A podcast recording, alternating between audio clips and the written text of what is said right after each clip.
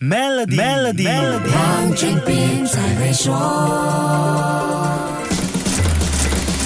你好，我是黄俊斌。全球石油市场发展，无论是在国家收入还是市场景气，都对我们的生活有明显影响。我们来了解一下国际能源署 IEA 最新的中期分析报告《石油2023》，至少对别人说的或者自己感觉的行情好坏有一个比较具体的概念。基于各国政府的政策和市场趋势，IEA 预计全球石油需求量在2022年到2028年之间会增长百分之六，达到每天一亿五百七十万桶。这是累。基数字，如果以年度增长来看，那就不太好了。全球石油需求量的增长会从今年的每天两百四十万桶萎缩到二零二八年的每天四十万桶。石油化工和航空业是接下来几年石油需求量最主要的支持力量，而电动汽车则是一个影响需求量的重要因素。报告指出，交通对石油的需求量在二零二六年之后会下降，电动汽车市场的扩张、生物燃料的进步，像之前跟你说过的货运卡车使用棕油生。生物燃料的政策，还有燃料经济性的提升，都降低了石油的需求量。今年在能源领域的投资达到两万亿美元，当中的一点七万亿美元是投到了非石化燃料领域，比如核能源、再生能源和电动汽车。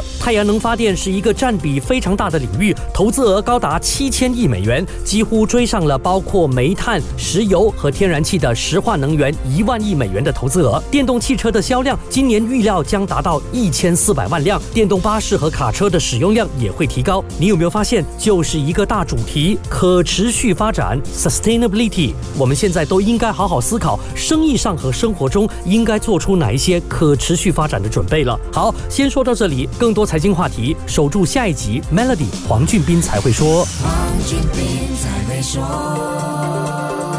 与 Maybank Premium 一起发掘量身定制的财富机会，您还有机会赢取 Apple MacBook Air、黄金及更多奖励。浏览 Maybank Premium Wealth.com/rewards，活动日期为二零二三年五月一日至八月三十一日，需符合条规。